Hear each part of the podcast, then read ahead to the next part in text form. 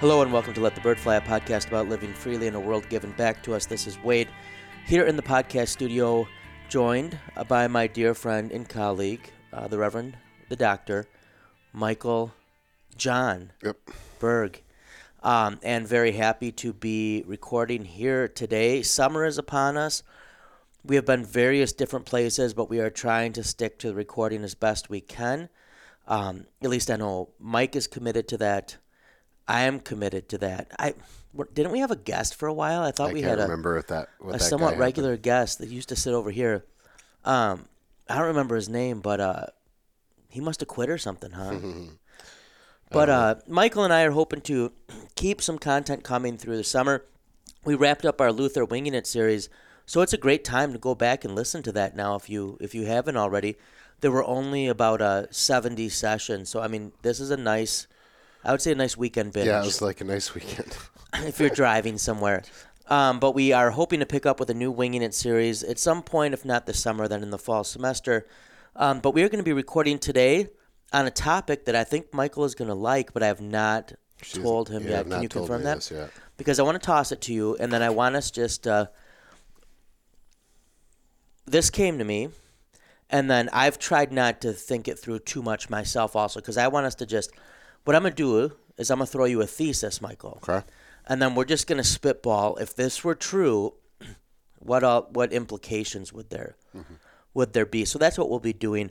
We are part of the 1517 podcasting network. Encourage you to check them out. 1517.org has all sorts of resources. They have a publishing house. They have an academy with free courses. They have daily blog devotions. um, you name it. Annual conferences. Yeah, um, and Michael and I are planning on going to the San Diego conference uh, this year. I believe our lovely wives are are both going as well. I would say if you want to meet us, that's a great opportunity to do so. But um, Michael, can I be quite honest? Yep. Um, I don't like when a lot of just people come up and Well, and I, I don't even I know that people would want to meet us. To be Right. honest with you. Yeah. Um, I I'm can't. just I can't even imagine Yeah. that scenario. If you see us and you're a listener, come say hi. I'm just joking. Um, speaking of that, I was at the Michigan District Convention with friend of the show and regular guest, uh, the Reverend uh, Gregory Lyon um, of Wisconsin Lutheran College Campus Ministry. And I did, in fact, have a number of people there who I was very happy came up and talked to me and talked about the podcast. And uh, um, had some compliments. I had one guy who said, uh, "You're the one who makes it twice as long as it needs to be." No, me. yeah, yeah. And I laughed. I mean, it's probably true, but he was very direct. He didn't butter me up with like a compliment or anything. He likes the podcast, but he apparently didn't like me. So I assume he likes you, and Let's- maybe he likes whatever that other guy that used to come on. Yeah, he's not wrong. Roundhead He's and- not wrong. I'm doing it right now. That's right.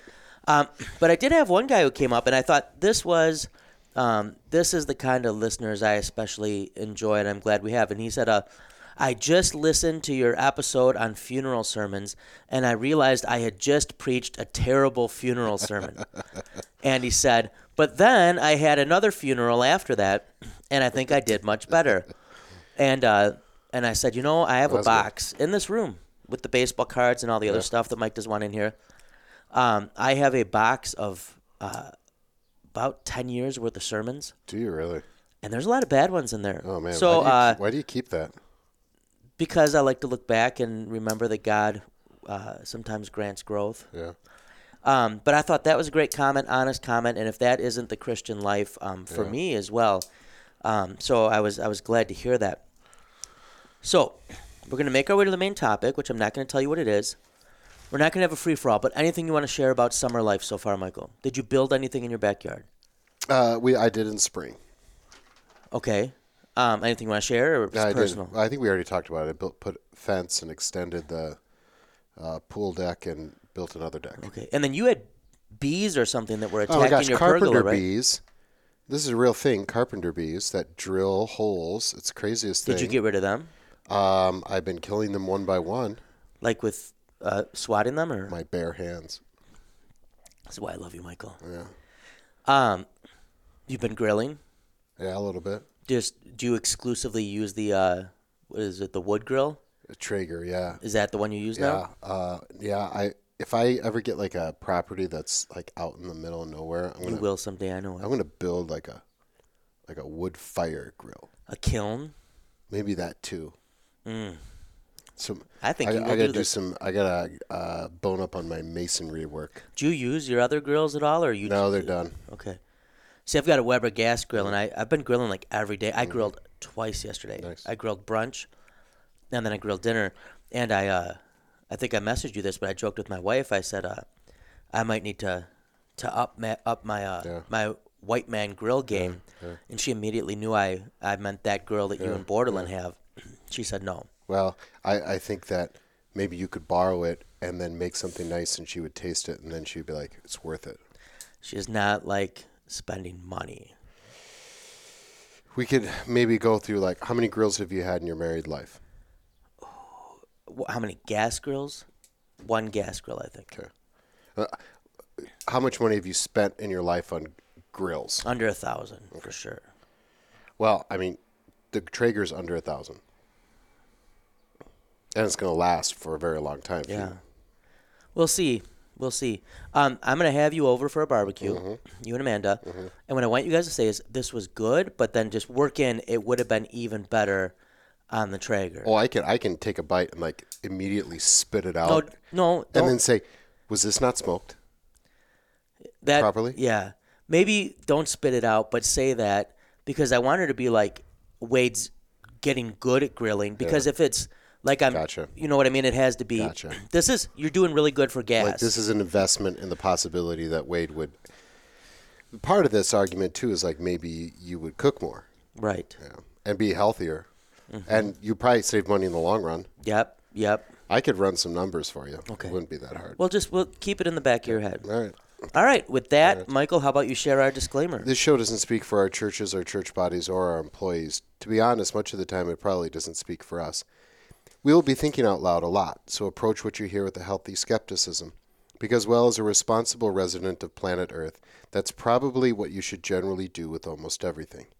If you find yourself getting too worked up, tune out, look around, and realize you were just listening to a podcast. That's right, a podcast. So go live free, friends, and don't let us get in the way.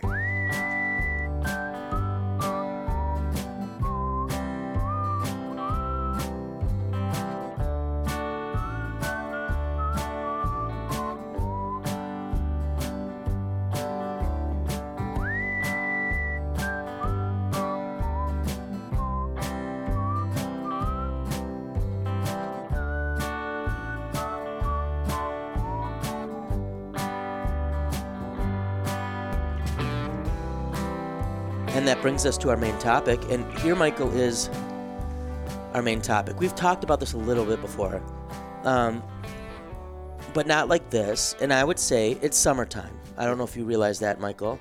You're staying very busy. Um, I'm doing a lot of studying, reading, and just thinking. Um, and I find that um, very rewarding. Um, but connected also um, to going to the different churches, like we've been talking about, that I've been doing. Um, it just also has me thinking more about what a unique thing Lutheranism is, right? That I think a lot of times when you hear Roman Catholics talk about Protestants, Lutherans aren't even on their radar. Um, you know, and when they say um, Protestants hold this view of images or this view of the sacraments, whatever, and you know, you can kind of be like, well, actually, um, and obviously when Protestants are are thinking um, of uh, their own uh, kind of what they are. They often uh, are kind of excluding a lot of Lutheran views, like the OG Protestant views. Um, but one of the things, for better or worse, um, is you go to a non-denominational service, you can tell what the the focus, the center of that service is, and it's the the preacher and the sermon. Um, you go to a Roman Catholic mass and it's the Eucharist, right? And the priest, insofar as he plays a role in it, but definitely the Eucharist. And Lutheranism, right, ideally falls in between that. Um, but I think, uh, right in the in the century since Luther, especially in the American setting, um, we wouldn't say it leans closer to Roman Catholicism on the, the spectrum now. Um, but so this has me thinking about. Uh, I want to throw out a thesis, and you can tell me first if you agree with it, and then we can talk about the implications of what if we actually, if this were true and we believed it. Can I then have an antithesis and then we f- form together a synthesis? You want to get Hegelian? We can A, do that. a synthesis at the end, I'm cool with which that. then ge- leads to the next podcast session. That would be fine with me. Our synthesis will turn into a Maybe the next podcast session should be the antith- antithesis, Yeah. so that it's because it, the historical process needs time. Okay. Okay, here's my thesis. The Lord's Supper, Holy Communion, um, Communion, the Eucharist, is Christ's very body and blood given to us for forgiveness, life, and salvation on the night on which he was betrayed, right in the middle of Holy Week. Yes. That's my thesis. Do you agree with that? Your thesis is that that happened. that not just that he gave this, but the Lord's Supper is the very true, real, Yeah. present body and blood of Christ Yeah. for us for forgiveness, life, and salvation. Yeah. Okay. I agree with that. Okay. If we are a church that believes that, If yeah. what do you think would be some implications for theology, worship, vocation? Yeah. So Do you see where I'm going here? yeah, I do. Um. So Like if a visitor came yeah. let's say for a month Yeah. Would they would they get that we believe that And- if and- we do believe that what how does it impact the christian life anywhere you want to go but but let's just say in here this shouldn't be a controversial discussion right um, because if if we're good at anything as lutherans um, historically it's confessing doctrine. And I think um, we all on paper say this is the, the case, right? This is what what we believe, but it's interesting to me. We will talk about the power of the word, and that clearly trickles through to practice and how we do things. Uh, you see what I'm doing here? And this is not like a, a rant vent. This this is just me going to different things, and you look and you go, this is clearly important to them. Um, but it also, if we're going to use the Roman Catholic example, their view of the Eucharist animates the Christian life, right? It is, um, uh, it becomes the model for what it is to live the Christian life. It is the, um, it is uh, the, um, the source of it, um, right? Uh, so I'm gonna let you open it up, so it's not just me. unpacking. Well, maybe just the um, first thing to mention before I go any further is if we believe this, and uh, this is going to sound do terrible. you like this topic, by the way? Yeah, Okay, good. this is going to sound terrible, um, but I'm not sure we always do. Mm-hmm. On paper, we do. And can we just, we'll add to the disclaimer for today. I don't think we should have to say this should sound terrible because if you want to listen to this episode, if you agree that the Lord's Supper, Holy Communion, Eucharist, whatever you want to call it, is the very body and blood of Christ given for the forgiveness of sins, life, and salvation on the very night on which Christ was betrayed. These are just things that if you don't, if don't, if they don't click for you, you should at least be open to thinking about if that thesis is true. So let's get rid of the apologizing or it's terrible, because this is part of what I'm getting at is that this any of this would even be controversial. But go ahead, Mike. Uh, I think we just sort of assume that our people, A, know the doctrine of the Lutheran Church, and B, really do believe it. Like, um, how many times do we say, listen what the Roman Catholic Church actually states in the Catechism, and the majority of Roman Catholics that you probably run into don't even know that. It's something I saw a statistic the other day. Something like sixty percent of um, Roman Catholics do not believe in the presence of Christ, the real presence, transubstantiation. And if that is the case, with it being the, the height and summit of the Mass, Yeah. I can only imagine in our circles. And and if I, I think you're you're fooling yourself if if you think you everybody that you're looking over in your pews, speaking to pastors right now, believe everything that the that the Lutheran Church has stated it believes, uh, you know, in the in her confessions, right? Along with that, uh, I think you know if if uh, if somebody was transported from um, the 1500s to here to a Lutheran church, and uh, and observed our worship, and then said, "Do you think that they really believe that Christ is present?"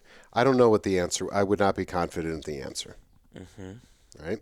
Especially maybe somebody in the late 1500s and, and 1600s who had maybe gone through a forced union with some sort of Calvinistic leaning uh, uh, a group of people. Which is where kneeling comes from, as right. an, an, act of confessing all, all sorts of all sorts of these things, yep. and um, so, or or probably yet, we do believe it on paper, but we don't really ever think about it. It, it doesn't as you said, animate our life. I would argue that baptism um, falls into the same category that we're ready to stand up.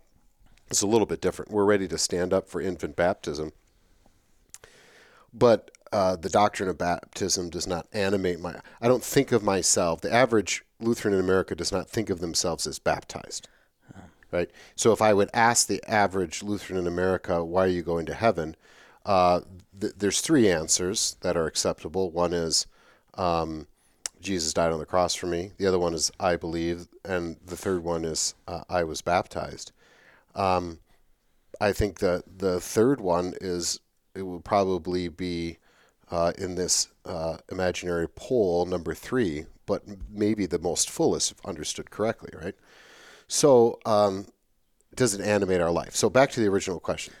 So, um, and, it, and maybe if you can just throw a line in there, it's almost as if sometimes we're better at confessing that non-members can't have it yeah, yeah. than at confessing yeah. what it is. Yeah.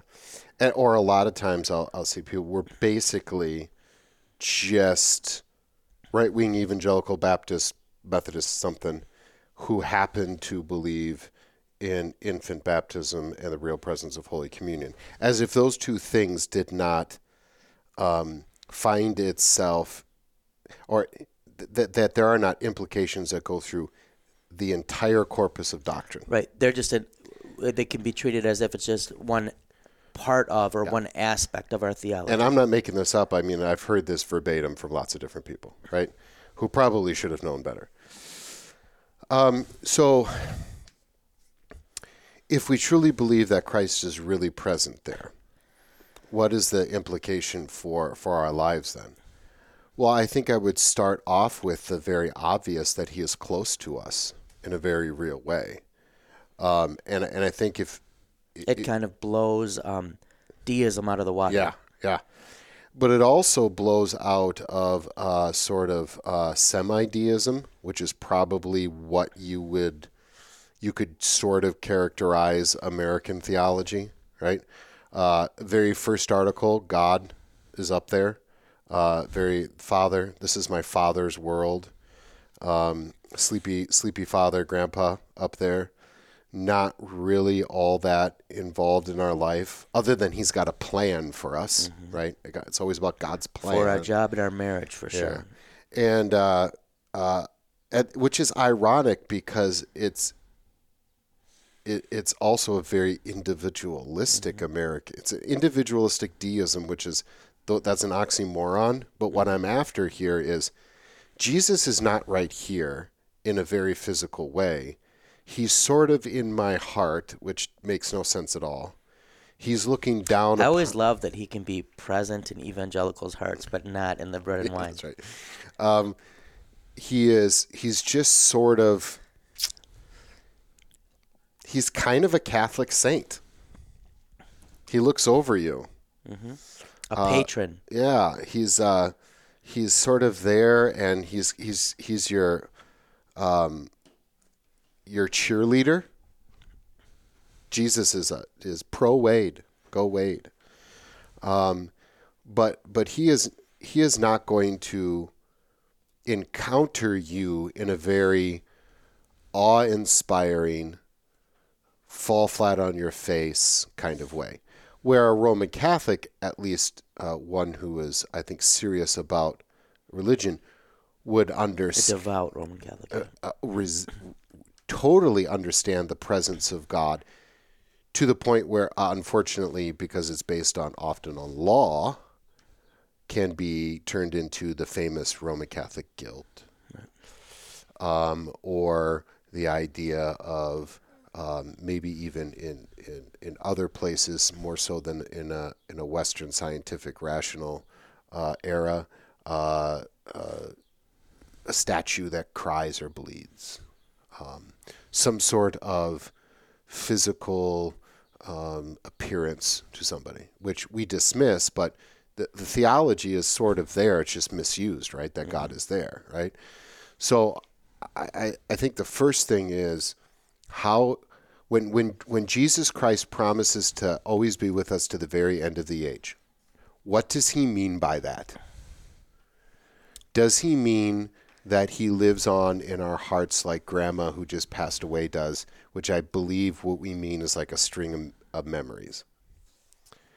Um, is it something is it something more? Is it law? Is it gospel? That that's the first thing that pops in my mind. Yeah, I like that. A God who is present, and I, I guess I, I cut the, um, devout, if superstitious Roman Catholic some slack, because if I had to choose between a God who is present, right, um, and a God who's merely distant and an object of like he's just data to be known, um, I would I would want to err on that side.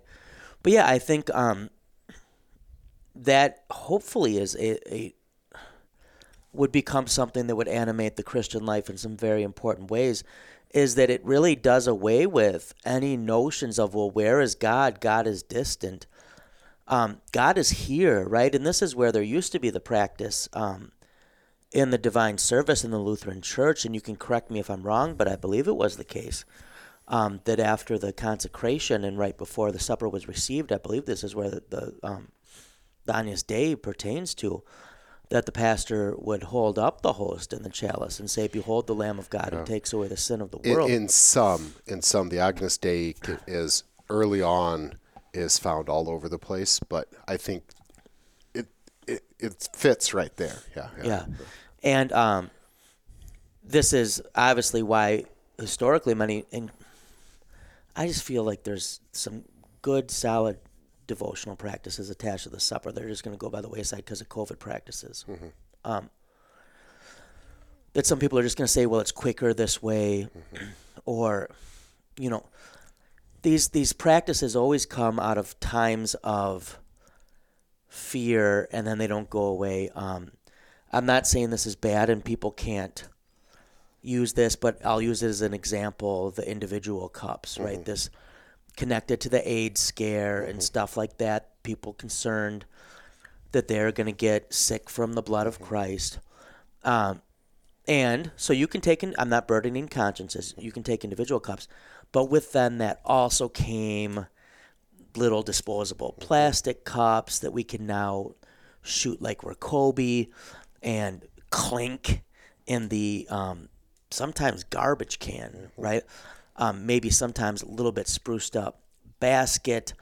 Um, in churches, many of them old churches that had piscinas built for disposing of the um, the reliquiae, the leftover consecrated wine in the chalice, so it would go out into the ground. But now we just have all that in the plastic bag that we kind of um, tie up and do whatever with. And I think some of these practices now that have gone with COVID are unfortunately going to um, stay the way. I, can I just throw out the obvious one that you probably know I'm getting at this, Michael, and I appreciate that you didn't go there first. Um, if I really believed that the Lord's Supper is the very body and blood of Christ for us, for forgiveness, life, and salvation, given as a gift to his church on the night on which he was betrayed, I would not withhold it from people, I from my flock. I would, for church discipline, I would. Um, And I think this is sometimes where the conversation just needs to be flipped. I've been uh, Lutheran now longer than I was Roman Catholic, and I've never wrapped my head around why Lutherans, gospel freedom people, always frame this well, how often do you have to have it? You know, and it goes back to some saying, well, Luther said four times a year, and so we had that terrible practice of communion four times a year. And almost this like fear of, well, if you offer it too much, like it might not be special, which we do not apply to anything else in life that is God's good gift. Um, so rather than how often should I often offer it, I wish sometimes we would um, ask uh, when when when are we withholding it Yep. too much, um, or should we be withholding it? Um, the fact that the sacrament is offered does not mean anyone has to take it. I don't know of any church that has ever trained its ushers to tell someone in the pew, "No, you get up there." Oh, John, you want to join us? Uh, Pastor Borland just poked his head in. You would like this one, by the way. Um, but I don't know of any church that's ever trained its ushers to say you have to go take the supper. So if if our thesis is this is the very body and blood of Christ, given for us for the forgiveness of sins, life, and salvation, um, I would think that it would follow that I would offer that to people. Yeah, if it is Christ Right. that is present there, I don't think I would want to be in the practice of telling Christ, not this week, we're good. Yeah, Especially when not this week, we're good usually means a longer sermon that's often not good. Yeah. Uh, you know, just a couple things is we're, we're we're sort of saying we're in the middle ground here between maybe a Roman Catholicism on one side and a, a Protestant uh, setting on the other side. Probably more accurately is what we're criticizing because it sounds like we're being, hey, we should we're we're too Protestant, which I actually would agree with, but um, a lot of it is we're arguing against a modernism and remember, Protestantism largely, not exclusively, but largely has only known and grew up in the modern period. So rational, those those kinds of things, split between the physical and the spiritual. Uh, we we threw around the word deism. That would be a, a modern thing. Um, yeah, I think. Uh, w- by the way, we've done like I, th- I think it was a two or three part series on this Weekly communion. Yeah. three years ago. If you're thinking that this is something you should go through, I, I think we did a pretty thorough job. We had Pastor Dobler on. I think Pastor Borland was there. Um, I think that would be a good resource. I think f- to speak for the three of us in the room right now, um, Once again, Pastor Borland. Pastor Borland in the room, but he does not want a microphone. yeah, I don't Know, I gotta are- turn it on if you. Yeah, can we turn it on, or is that I'm gonna try it. Let's try this. Which mic is that? That's uh, the mic That's th- formerly used by Jason Oakland. Okay, so that's one. Or no, you're one. So that must be two. Let's try. Or that must be three. It won't let me turn it on. Yeah, well, well, sorry. Okay. um, I, I think I'll, sp- I'll I'll speak for all three of us then. That the more pastoral practice you found yourself in, you went f- away from here's the ideal that I want to do for my church. I want to be this uh, good Lutheran pastor here, and you st- you st- instead of thinking like, oh, I got to uh, get Holy Communion every Sunday because that is this that that was the that should be the default, which I agree with. Um, or from the other side, that would be something new that hasn't been done in America very often. I want to make sure that I'm not Roman Catholic. And you started thinking about the people, and you start saying um, they should have access to the means of grace it's their right. it's their right. And as Luther, and th- what really hit me early on was actually reading the, the preface to the Small Catechism, where Luther said, "Well, you should be teaching it so that the people come down and bang on your door and demand it The, and this instead is, of trying to withhold it." Yeah, and I, I feel like you're tempering me in a good way this time, but, um, but I would say that, um, and once again, this is just my experience now, a couple decades. um, if we as a church body find ourselves in a situation where we have to be argued into receiving the very body and blood of Christ, For the given for our forgiveness, life, and salvation, Maybe there's something wrong. then maybe there's not just a catechetical problem, but a devotional problem. Um, and as you said with modernism and with rationalism, um, maybe we need to become a little bit more early modern in some ways. yeah. Um, because I think we also divide these things up as if, like, there's baptism, Lord's Supper, preaching, and these are all Jesus. And they are all Jesus. But they're all different means through which Jesus comes, right? Um, and uh, to encounter Christ in them is to encounter Christ differently. Now, it's to encounter Christ for forgiveness, life, and salvation.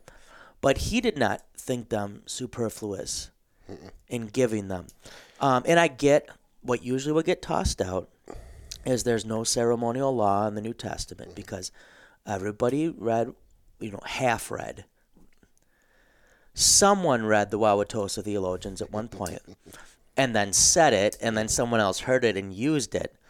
Um, right? But um, that's true. But the Lord's Supper is gospel, Yeah. right? It, you, if you get to that point where you say that, uh, I'm done with the conversation because you have not. If you're bored with, with the gospel to the point where you say, well, this is just an adiaphora kind of thing, I don't know that I, I want you to be my pastor. And I will say this if you really want to play this adiaphora game, I would say this true, the true practice of adiaphora would be to offer it and give people the choice. Yep. Because you take the choice away from them. Right. Flat out there. And if you are going to play this adiaphora game, remember the rest of the story that if someone demands something of you, then you should give it to them. So all it takes is one person in your congregation to say, I want it every Sunday. And by the rule of adiaphora, everybody needs to say, absolutely, we're going to do it. So if you want to play law, we can play law. But you, if you play by the law, you'll die by the law. So either way, we'll get you there.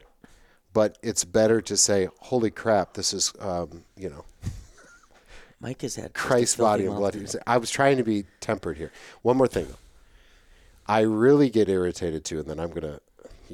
I tried to be calm.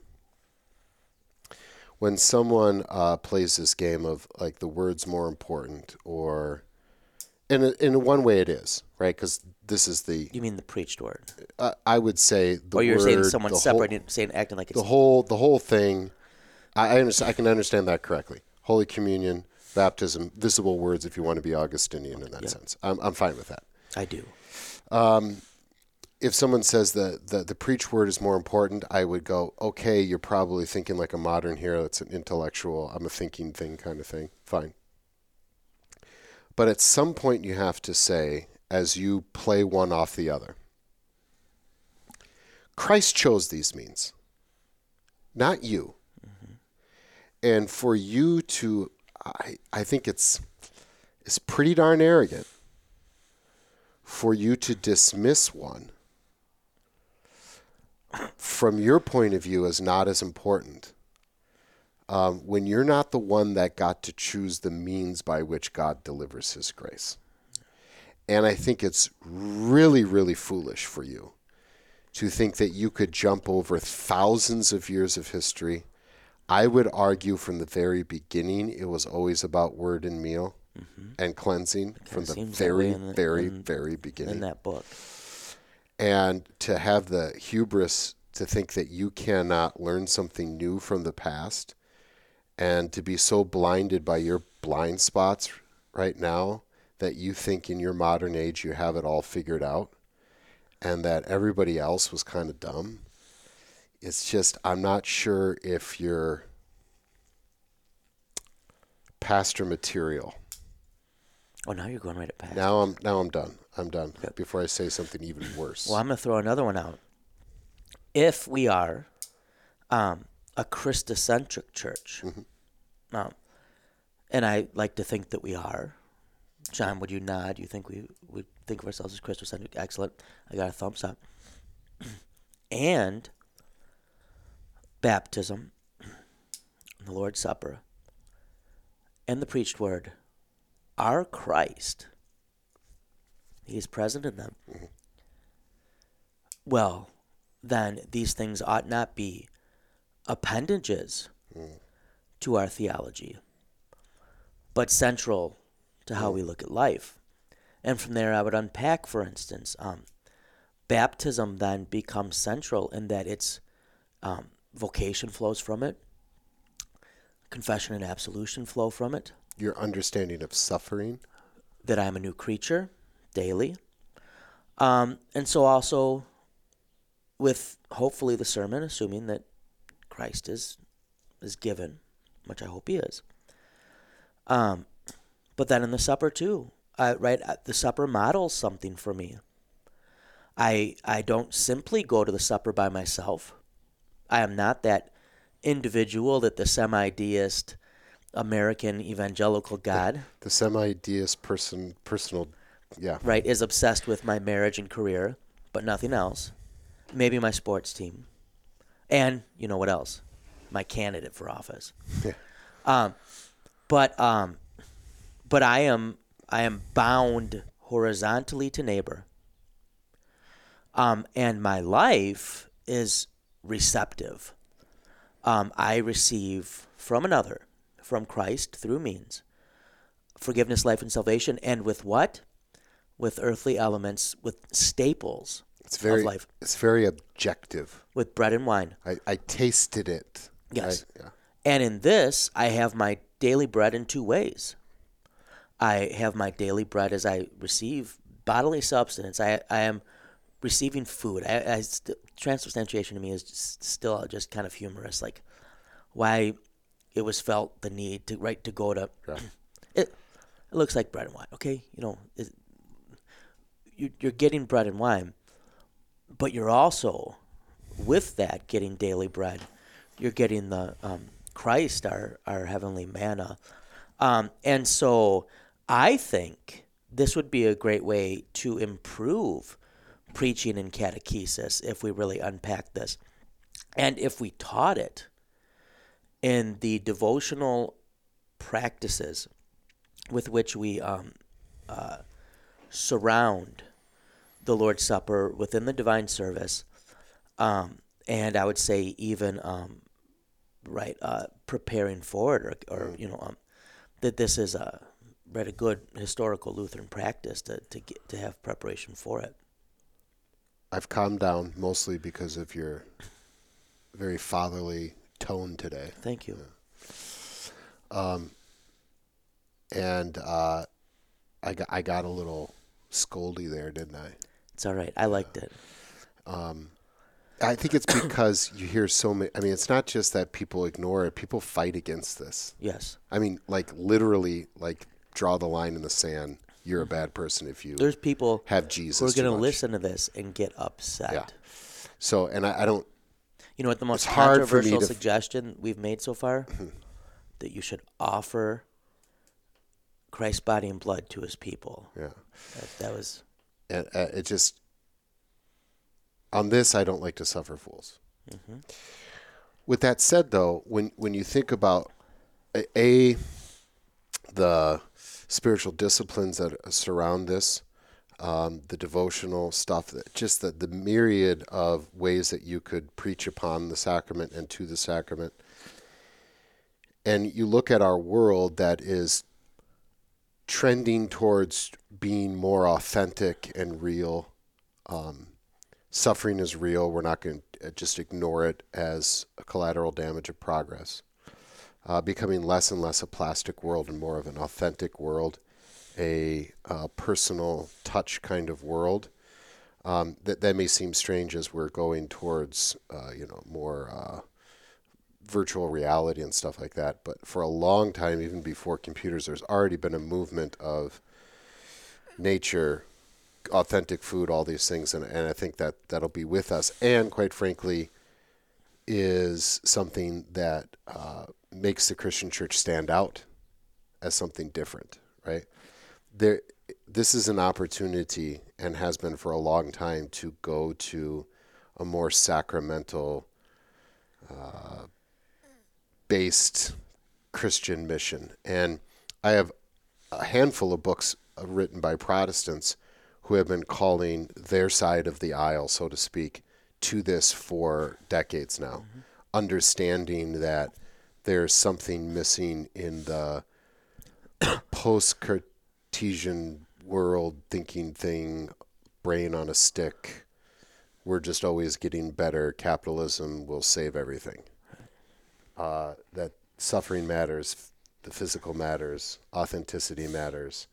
Uh, Jesus as my uh, coach and uh, cheerleader really is not going to work in a world where we are acutely aware of suffering and injustice. And I think seeing Jesus come to us in such in in a gritty way and suffering with us, the body and blood offered on the yeah, cross. That's yeah, what's being yeah. given to you. Yeah, is it's just you're you're missing such an opportunity to speak to people when you make, as you have said, the sac the physical sacraments as an appendage that we have to do, which is sort of the the early reform, I think it was a little bit better, but later the reform was we have to do this because Jesus commanded us to do this, mm-hmm. right? It becomes something that it's just one of those things instead of it's central. instead of central, and when there is a there is a line of thought that goes from evangelical to liturgical and vocational. It goes like this: If God is evangelical, that is, He wants all men to be saved. He's got to do it because we can't go to him. So it makes sense that he would be incarnational. He would come down here and he would do the job, living perfectly in our place and dying uh, in our place as well. And then it makes sense that if he wants us to be saved and we weren't there when he died, he still needs to come to us in real ways. So the physicality, the sacramental nature of the spoken and written word, plus baptism, Holy Communion, and I would add absolution, that makes sense that he would still come to us. And this is uh, uh, part of the answer to the question is how is Jesus uh, here with us to the end of the age? That's one of them. Then it would make sense that if Christ is actually present, that we are liturgical, in a sense that we care and think about the actions and the words that we that we are going to accomplish as a group when we come into the presence of God. And it makes sense that he would continue that out in the world in a vocational sense that he would put us on as masks. Michael, I would say that um, you are a, a wonderful host. I've experienced this. I've I've come over your house. You've grilled. Mm-hmm. Um, your wife uh, has offered. Um, I'm sure John has had this experience. Um, nice wine. Mm-hmm. Um, I can tell the house has been cleaned. Mm-hmm. Um, uh, dishes and other things are set out. Thought has gone into it and uh, and I I enjoy those times. And as friends, it's nice to have those meals, mm-hmm. right? Um, meals just historically are, are central to what it is to be human and yep. to bond. And no matter what your culture. Yeah. And in on the, in the night on which he's betrayed, Christ gives us meal. Um, and I would argue something else that happens um, in the Lord's Supper that's an important reminder, especially in a day and age when people are tempted to look to the church just for what they get as consumers, to church shop, or to feel isolated. I mean, we live in an there's an epidemic of loneliness in our age. People, in many ways, are more connected than ever, but not in me, in meaningful, substantive ways. Um, Christ gives us a meal. And if if you go to such care to have over the Johnstons, and, and, and this is not an event to have the Johnstons over, um, it's appropriate that we we celebrate this meal that Christ gives um, with preparation, with decorum. Um, and I would argue too, we, we need we've talked about doing an episode on postures, and I think this would be a very good one. Um, as COVID, as I said, has got rid of the kneeling in a lot of churches, and we've gone to continuism. I get so, just some churches logistically. If it's big, yeah, it's, hard to kneel. But if you build a new church, work on this. Um, for many Lutherans, this is the only time they kneel in church to take that posture, even. But to go and to go, whatever, stand, kneel, whatever. But if you are kneeling, even to go and to kneel with your brothers and sisters. Right? You're coming out of your pews where you're sitting in your pew where you individually sit with your family or, you know, whatever the case may be.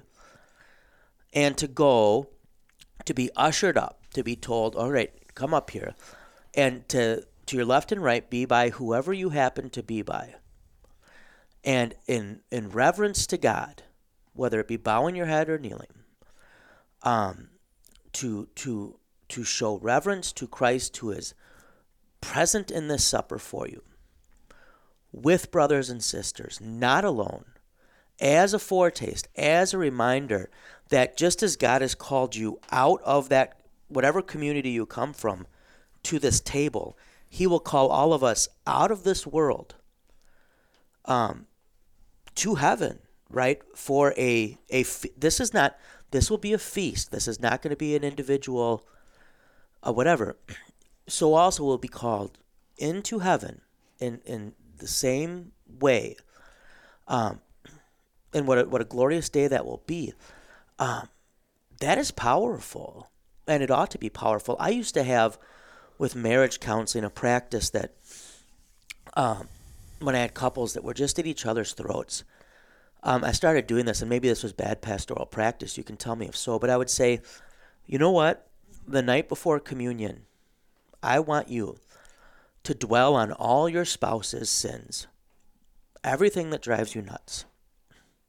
Just think them all out, write them out if you want. And then Sunday morning, I want you to go to communion. And I want you to kneel next to each other.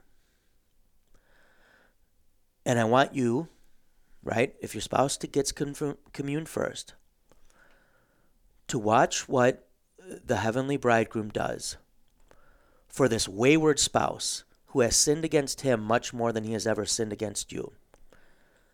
And then watch what that heavenly bridegroom does for you as well. And I would say it had almost a 100% success rate. Yeah. That they came back in tears, and the next time we met, didn't solve all the problems, no. but it was more productive. And this is an opportunity, and I would say one that's different than baptism, where we see an individual being baptized. this is an opportunity for us to remember all of us receive these benefits of Christ together. Because the sermon I can hear in radically different places, depending on where I'm at or what I'm looking for. And I would argue, and John's heard me give a paper on this before, right? Preaching is a means of grace as well. And Christ's presence in preaching is something we should talk about more too. Um, it would better guide preaching, but it would also, this is why Luther says, gladly hear and learn it. It's Christ speaking to you. Um, but but preaching, I, I can still detach myself in many ways. And I'm just not able to do that with. And why did Jesus do this on the night in which he was betrayed? He's telling them, You're my brothers. And you're not just my brothers, but you're brothers with one another. And where did they go when they were frightened after his death? They gathered together again in the upper room, right? That's where Christ comes to them. They they were confused out of their minds what has happened to Jesus, but but something told them. The family of God gathers together in this room. And then what did Christ do? He, he, he did what he does in the Lord's Supper. He Came in a physical He came way. with his resurrected body and blood and he said, Peace be with you. Um, and, uh, and, and that is, no one on paper confesses that better than Lutheranism. Imagine if we presented, imagine if the visitors came to our church and said, I want that. And I'll wait for it. Mm-hmm. Right? I'll wait for it as long as I go. In contrast to Which is they, exactly what happened in the early centuries of yes. the church. In contrast to if people see just kind of this muddled, we've got to get this through as fast as possible, whatever else, why shouldn't they be upset that they can't have it? It doesn't seem like a big deal to have it, does it? Mm-hmm. It's just an assembly line. But if they actually saw um, conviction that something is happening there. Oh, I want that, right? I, I, I would hunger and I would thirst for that. Um, and that, I would argue, that even becomes evangelism. Mm-hmm. Um, rather than we get these guests, imagine if you had me over and, and you hid all your best stuff and you just microwaved pizza rolls because you don't want to offend me for some reason. Right? Um, and, and maybe that's sometimes what we do is we put away the best stuff because, well, it might offend someone or they might not understand it right away. I've never understood why would you want to put the commitment into learning about something and becoming something that it does take if there's nothing to grow into. Whereas if you show me, right, I don't want to see like a, if, if you're trying to get me to join your gym, I don't, I don't want me to be the progress pick. Mm-hmm. Right? Now, don't get me wrong. I also don't want something completely unrealistic. I don't want like Arnold Schwarzenegger in his prime. That's kind of what Catholicism does, right? Um, but I do want, I do want something that I go, you know what? I can, that is something that I'm, I'm drawn to, right? I want to be healthier, whatever the case may be. Um, I talked a lot. I'll throw it to you, Mike, or if John, uh, I'm going to give my headset to John, and he can jump in with any thoughts he has. How much time do we have left before you get any further? We're only at 50. We're okay. Okay. So I'm going to give this to John. You say anything you want to say, John Ken. And I, I feel like I almost should apologize because I said this is going to seem controversial to some people, but we said we're not going to apologize because – I would just reiterate if the thesis is true, yeah. then we yeah. should be willing to discuss these things. well, things. I'm glad that you said it that way because, uh, you know, as I think all of us were in our college and seminary days and then early uh, ministry thinking these things through theoretically at first and then practically in the parish. Um, it took a while, took years to like crystallize these thoughts in our in our minds, and um, it, I mean, and it's not like we were geniuses or whatever. Every catechism class has that kid that says, "Hey, if communion's so great, then why don't we have it more?" And then the pastor goes, uh, you know, and then has no good answer at all. And so I, I think that the two things that came ha, have crystallized for me in this debate. Um, one is we mentioned already before. This is about access to the means of grace. This is about access. And if you want to play the Adiaphora game, we can play that Adiaphora game. But it's finally come down to pastoral care that they should have access to it. That I want the full goods there uh, when the truck driver's finally home. Um, or the wayward, disciplined, uh, or the delinquent is, is has finally come to church. But the other thing is, um, what the way you put it here if we truly believe this, then yes, there are logical outcomes to this. No, that does not necessarily mean that we fall into the trap of creating laws where there are, are no laws. That's that's not that, that's a logical that's an illogical leap, right? And the accusation that says I think we should do this, the accusation that uh, now all of a sudden you're you're um, you know you're you're a legalist when actually you're trying to want to give people the actual gospel is just beyond that's why you get so frustrated with this right? Or if someone says it's my gospel freedom not to have the means by which i get that gospel you go maybe you want to rethink that right? But back to if if this is truly christ then there are things that fall out of that that i just don't think you can deny without just going overboard and way out, making arguments that are illogical. If Christ is really there, that cha- that's a game changer, right?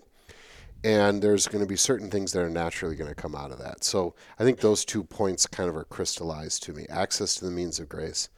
And then if it's really Christ there, like, do I really believe this? So when I, I have a group of people maybe that would say, I don't know about this, I, I think the deeper question is, first of all, let's start with this. Do you really believe? Uh, not just on paper, do you really believe that, that right there in that little plastic shot glass is what you say it is. And if they say yes, then maybe the next question is why do we have a plastic shot glass? You know? Like it it it it's this is not rocket science. Yes. Yeah, um sorry to jump into your conversation uh, midstream and uh, look forward to going back in here in the beginning. I just came up to say um, all the stuff that I had to carry from my car over to the Rex. I'm done carrying all that. So thank you, uh, brothers, uh, for your help. Mike tried calling. Yeah, I really appreciate that. And uh, um, no, I will just uh, say this, and like I said, look forward to hearing the conversation. So just yesterday, again, the privilege of handing uh, the Lord's body and blood over to a recent adult confirmand. And I would just say uh, the tears that have streamed every time she's communed since she's been confirmed, and that's one of many, and the opportunity uh, to receive that gift, but also you pastors to give that gift. And I'm on my way to the hospital to do the same now. So, um, so I'm glad that there are professors and doctors who lead us in this conversation. Um, pastorally, I'm thankful for the opportunity um, to give the Christ and to receive the Christ. So, but again, all the things have been carried. Thank you, Wade and Mike, for your help. Uh, yeah, and I, I uh, you know, we we're still young, but we're not rookies in this, you know. But I think for Wade and I, um, we've now seen it as not just uh, as preachers, but as people in the pew, right? And that's a that's a big deal as well. For instance, um, we had a couple college uh, students here. Uh, don't have cars, uh, haven't have been going to church on Sundays, but um, haven't had the haven't had the ability to get Holy Communion, and they are like, this really bothers me, you know, and and the church hasn't always, let's say, thought about that, right? Thought about access, thought about that that college kid, thought about those things, other. In in terms of let me give you the goods, rather than um, rather than um, doing something like if we if we just make church cool, then the college kids will. You know what I mean? Like like these kids aren't as lame as you think they are. They're actually pretty pretty thoughtful about this stuff. So. Um, I don't know if you intended to go down this road, but here we are. Um, we had talked about, we actually did a pretty deep dive on this issue about specifically Holy Communion, episodes 61 and 62, every Sunday Holy Communion. I think it was some of our best stuff. Um, I got a little angry. Um, but uh, as you say, this is, you know, just hearing, having people fight against the means of grace is a very frustrating experience. It's a very frustrating experience because, uh, you know, there's plenty to, there's plenty of reasons that make the, the pastoral ministry a difficult calling. It shouldn't be people saying, no, I don't want the gospel.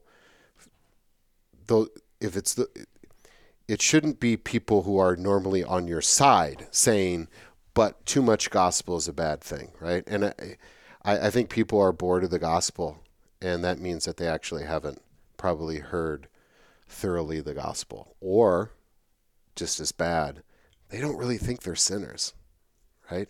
They're over that sin thing and now they're on to something new. So, anyway, uh, we hope that uh, this was beneficial to you. And just remember, we're not trying to make laws here. In fact, we're trying to promote the gospel so that you can be free. So, um, no matter what, where you're at, let the bird fly.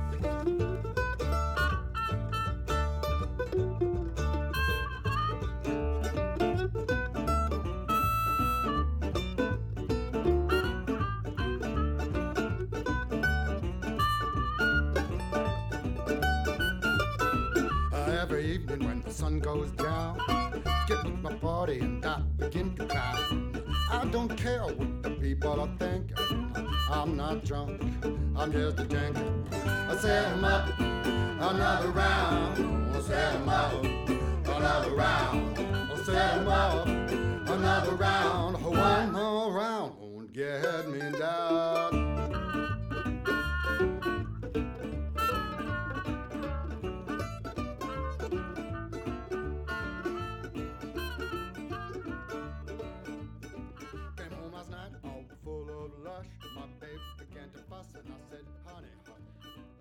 I don't care.